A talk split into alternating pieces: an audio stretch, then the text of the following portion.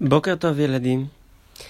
אתמול סיפרתי לכם את התחלת הסיפור המסע אל האי אולי, וסיימנו את החלק הראשון כשקוץ אומר, יש עצה אחת, אחת ויחיד, ויחידה, וזוהי להביא את אלישבע אל ארץ הבובות.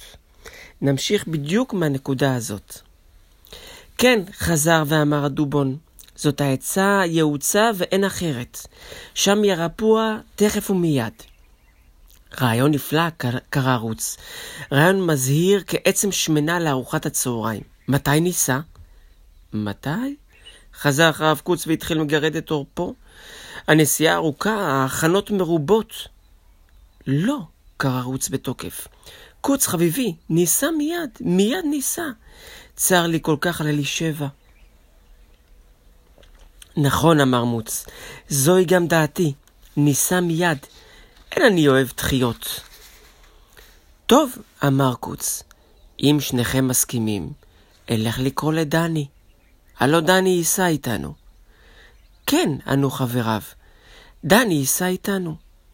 ואלך לקרוא לאלישבע, ואלך לקרוא לאלישבע, סליחה. הנשים האלה, הן צריכות זמן להתכונן. קוץ ניגש אל מיטתו של דני וקרא בקולו השקט והנעים. דני, דני. מיד ישב דני במיטתו ופקח עיניים גדולות. דני, אמר קוץ, אנחנו נוסעים אל ארץ הבובות, לרפא את אלישבע. מתי? שאל דני. עכשיו. הנה אני מתלבש, אמר דני וקפץ מהמיטה. דני, אמר קוץ, בבקשה ממך. כשת, כשתכפ, כשתכפתר את המכנסיים, אל תשכח בבקשה שלא כדאי לכפתר שתי לולאות בכפתור אחד. אבל דני כפתר כמובן שתי לולאות בכפתור אחד.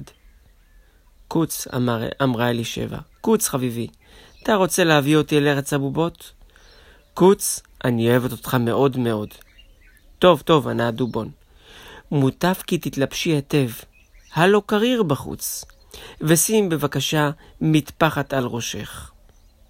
קוץ, שאל דני, אגד נא בבקשה. לאן זה נוסעים אנחנו? איפה היא ארץ הבובות? אוי, דני, דני, נאנח הדובון. ארץ הבובות רחוקה מפה. רחוקה, רחוקה, רחוקה. ואם תאמר עשר פעמים רחוקה. ואם תאמר מאה פעם, עוד לא תדע כמה היא רחוקה מפה.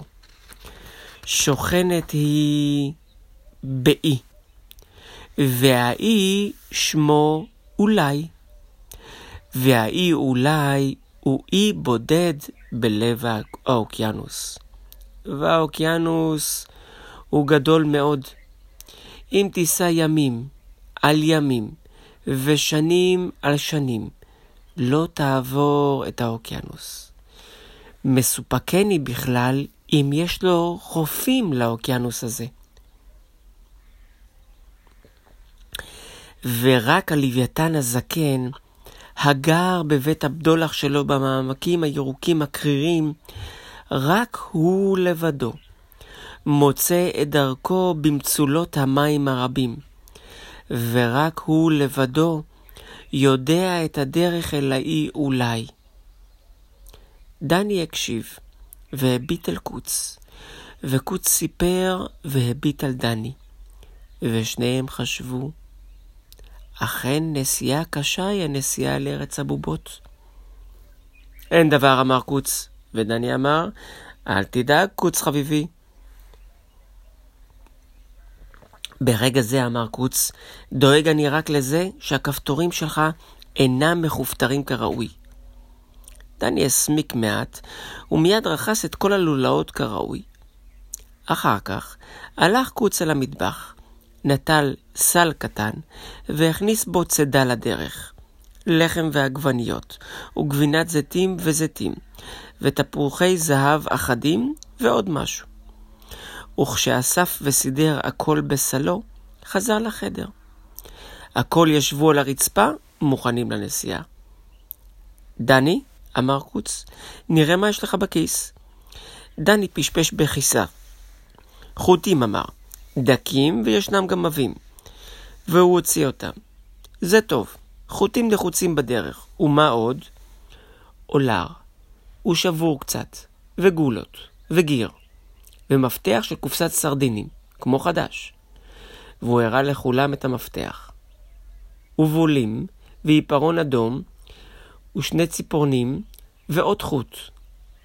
טוב מאוד, אמר קוץ. ומה עוד? עוד? עוד קצת חוטים וחור קטן. אין דבר, זה קורה לפעמים. עכשיו ניסה. במה ניסה? שאל דני. במה? קרא רוץ. באמת במה? שאל מוץ. עד כאן ילדים להיום. מוזמנים גם הבוקר לצייר ציור ולכתוב מילה קצרה, שתי אותיות, שלוש אותיות, בראש הדף, כפי שעשיתם אתמול יפה. תודה ויום טוב לכם ולמשפחותיכם.